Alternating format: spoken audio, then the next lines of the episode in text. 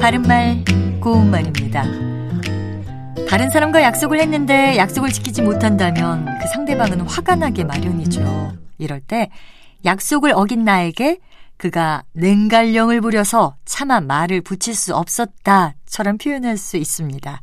여기서 냉갈령은 몹시 매정하고 쌀쌀한 태도를 뜻합니다. 냉갈령이란 단어 자체에서 뭔가 차갑다는 느낌을 주기도 하지요. 그래서 찰냉자를 쓰는 한자어가 아닐까 생각할 수도 있지만 이 말은 우리 고유어 표현입니다. 우리말에는 이렇게 한자어라고 생각하기 쉽지만 우리 고유어 표현인 것들이 여럿 있습니다. 예를 들어 몸살 기운이 있다란 예문에 나오는 기운은 감기나 몸살 따위가 걸린 것을 알 수 있게 하는 초기 증상을 뜻하는 고유어입니다. 기운이라는 고유어는 우리 생활 속에서 아주 많이 사용되고 있죠.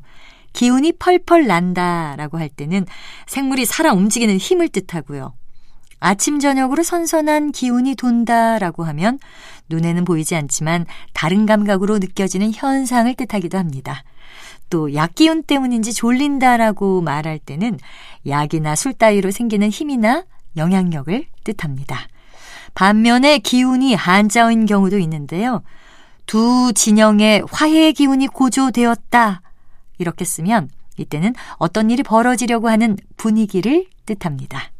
바른말 고운말 아나운서 변희영이었습니다.